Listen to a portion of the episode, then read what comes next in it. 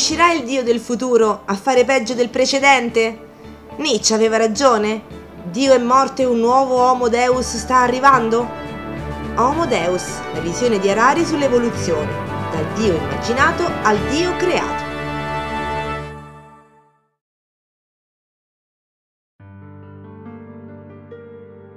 Harari è uno storico, saggista e scrittore israeliano che ha conseguito il dottorato in storia medievale e militare all'Università di Oxford nel 2002. Egli è diventato uno dei personaggi più famosi e stalkerati al mondo dai giornalisti, dopo aver pubblicato nel 2011 Sapiens, da animali a dei, pubblicato prima in ebraico e poi tradotto in 30 lingue. Un libro affascinante che ha venduto più di 5 milioni di copie in tutto il globo, diventando l'uomo dell'anno e confermando il suo successo anche con il suo secondo libro pubblicato nel 2015, Homo Deus, breve storia del futuro.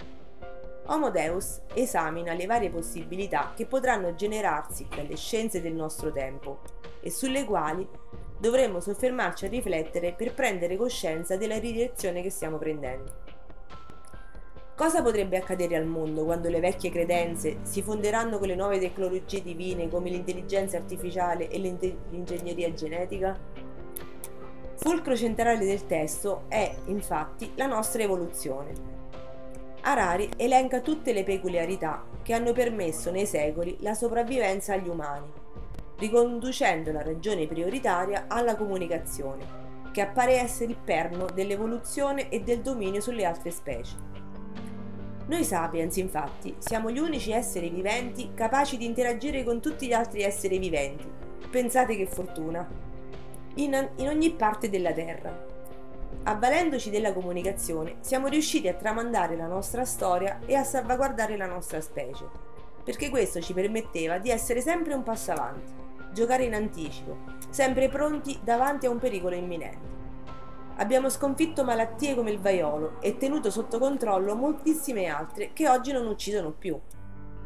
Se esaminiamo la problematica attuale del Covid, possiamo affermare che abbiamo arginato, anche se non ancora risolto, il problema del contagio del virus in maniera sicuramente diversa e più oculata, indipendentemente da come la si pensi, da come un tempo fu gestita la peste che causò 20 milioni di morti nel mondo. Lo scrittore differenzia, poi, la comunicazione in tre modalità. Harari ritiene che oltre alla oggettività e alla soggettività, noi possediamo anche una terza facoltà comunicativa, la realtà intersoggettiva. In base a questa abbiamo creato nazioni, religioni, soldi, usi e consumi, il valore delle cose e delle persone, alle quali attribuiamo un valore comune solo perché condivise da tutti gli esseri umani. Questo, dunque, ci ha permesso di comandare il pianeta, la intersoggettività. Quindi, cari sociali, ve lo dico sinceramente, o interagite con noi o vi estinguerete tutti.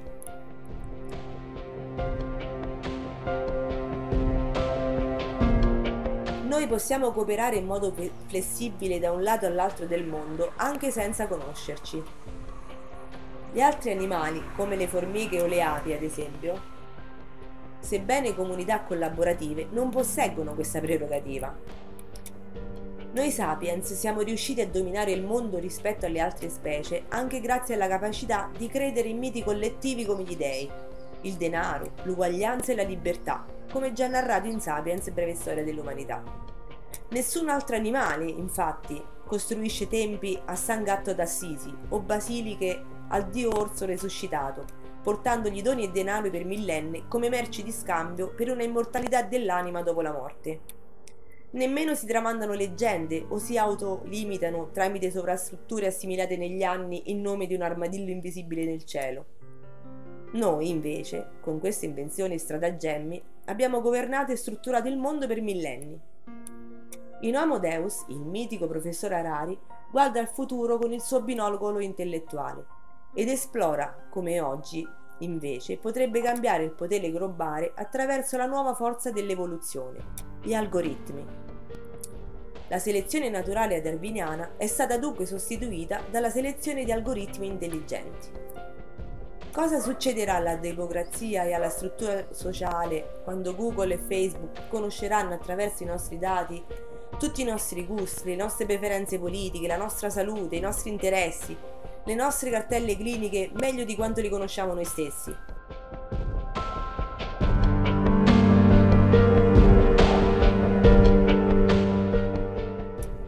Oltre a canalizzare il nostro volere verso vendite di ogni oggetto più o meno utile, facendocelo spesso passare per indispensabile, cosa i veri geni del, del web faranno con le nostre vite? Cosa avverrà allo stato sociale quando i computer spingeranno gli esseri umani fuori dal mercato del lavoro, creando una larga fetta di classe inutile? Come gestiranno l'ingegneria genetica tutti i paesi, anche quelli più bellicosi? Sarà la Silicon Valley che finirà per produrre nuove religioni? I nerd di internet e dei social saranno i nuovi onnipotenti del cielo? A mio parere lo sono già. Noi compriamo, agiamo, desideriamo tutto ciò che ci propinano e che possiamo condividere per avere una posizione sociale.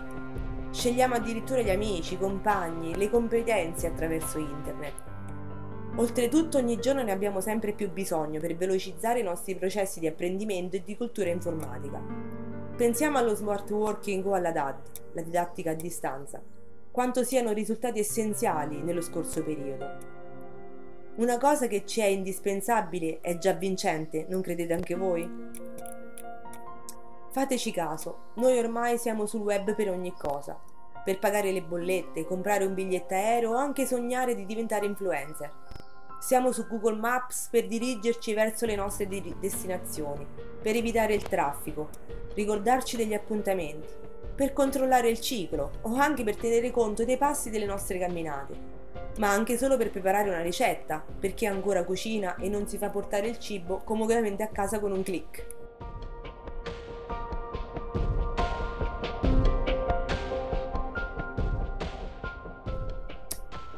Il libro esamina ogni aspetto possibile futuro, in maniera molto dettagliata, sottolineando tutti i passi che si sono succeduti negli anni per portarci oggi davanti a questo bivio. Fermatevi un attimo a riflettere come, negli ultimi 30 anni, il mondo sia corso velocissimo in avanti, mentre voi eravate con una birra in mano sdraiati sul divano a vedere una partita di calcio o una serie tv.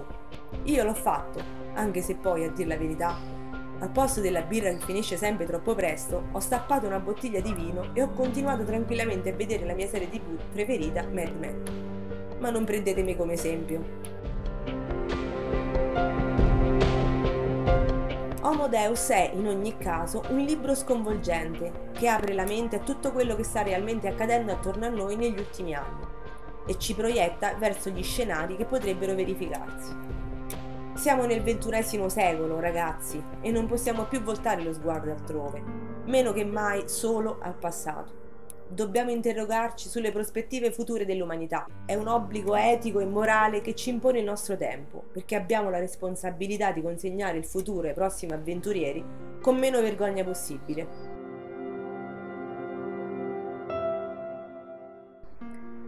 Harari suddivide il libro in tre parti, sottolineando nella prima parte che noi esseri viventi siamo solo dei semplici algoritmi, ossia delle sofisticate macchine ingegnose, capaci di prendere decisioni e risolvere problemi. Si rifà così alla teoria dell'evoluzione di Darwin, che attesta quando tutti gli organismi siano programmati unicamente al fine della sopravvivenza e della riproduzione. Nell'antichità, ma ahimè ancora oggi, sono ancora in tanti a voler credere a ciò che l'umano si è inventato per autoregolarsi o fornirsi spiegazioni che un tempo non era in grado di comprendere. Un Dio che fa capolino nel cielo, ad esempio, un essere perfettissimo che guarda e giudica le nostre azioni, che dà e toglie come se giocassimo a Monopoli, ma che ha sempre bisogno di soldi da secoli. Un tempo non si era in grado di valutare tutti gli aspetti di questa credenza, Oggi, a parte coloro che vogliono credere a tutti i costi in qualcuno a cui delegare le proprie colpe e che le assolva dalle loro impietà, abbiamo scoperto che la maggior parte delle ragioni che un tempo attribuivano a Dio sono invece spiegabili naturalmente. Quindi, per una mente razionale, continuare a credere è diventato molto difficile. Moltissimi anni fa, spero, Veniva dato per scontato che ogni evento accadesse per mano e volere di un essere immaginario che dal cielo decidesse di far piovere o venire siccità, che alternasse il giorno e la notte, o facesse ammalare o salvare le persone. Che promettesse premi immaginari dopo la morte o compisse miracoli su richiesta. Oggi invece si è capito che avere fede in un ordine immaginario costituito non ci porta da nessuna parte e che siamo noi stessi la causa e l'effetto della maggior parte degli eventi che si susseguono. Abbiamo imparato a gestire pandemie e malattie e compreso l'alternanza delle stagioni, la posizione dei pianeti, l'espansione dell'universo. Abbiamo insomma capito che gli dei non ci servono, le biotecnologie, la medicina, l'astronomia ci sono suffi- sufficienti per sopravvivere e capire il funzionamento dell'esistenza. Nella seconda parte egli si concentra sull'umanesimo, al quale dà lo stesso valore di una religione. Per Arare, infatti, è religione ogni qualsiasi narrazione globale che conferisca legittimità, oltre alla ragione umana, a leggi morali o norme sociali in questo capitolo include anche il comunismo, erroneamente adoperato esattamente come una religione per circuire i popoli. L'uomo ha la capacità di determinare la propria libertà attraverso una propria autodeterminazione, un proprio libero arbitrio del quale è unicamente responsabile. E sostenendo questa tesi, dà valore quindi solo al filore del liberalismo, come unico ramo dell'umanesimo che si è evoluto a favore della libertà di pensiero e della libertà dell'uomo ma non essendo il pensiero e lo studio, soprattutto scientifico, ancora non molto di mona, sono davvero in pochi oggi ad averlo recepito.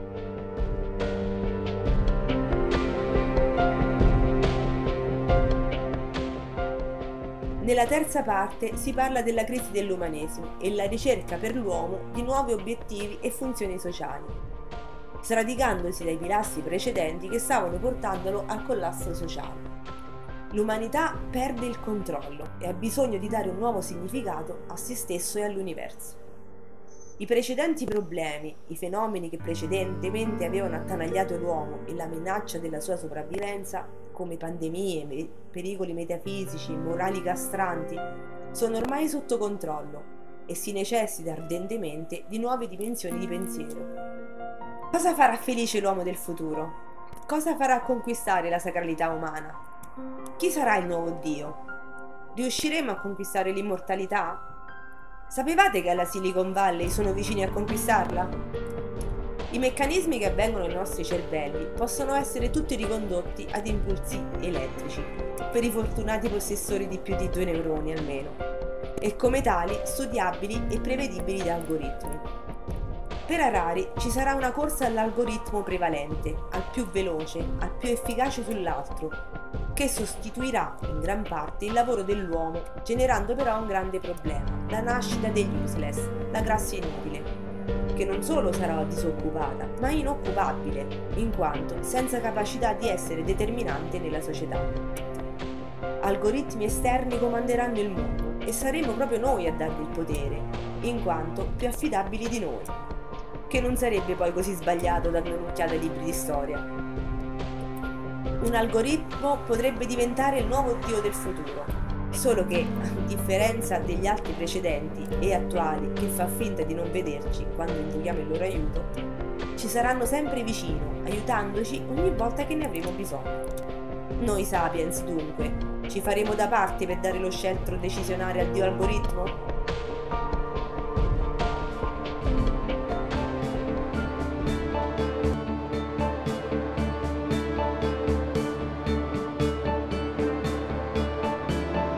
Da Francesca Corsetti, librimaniaci.com.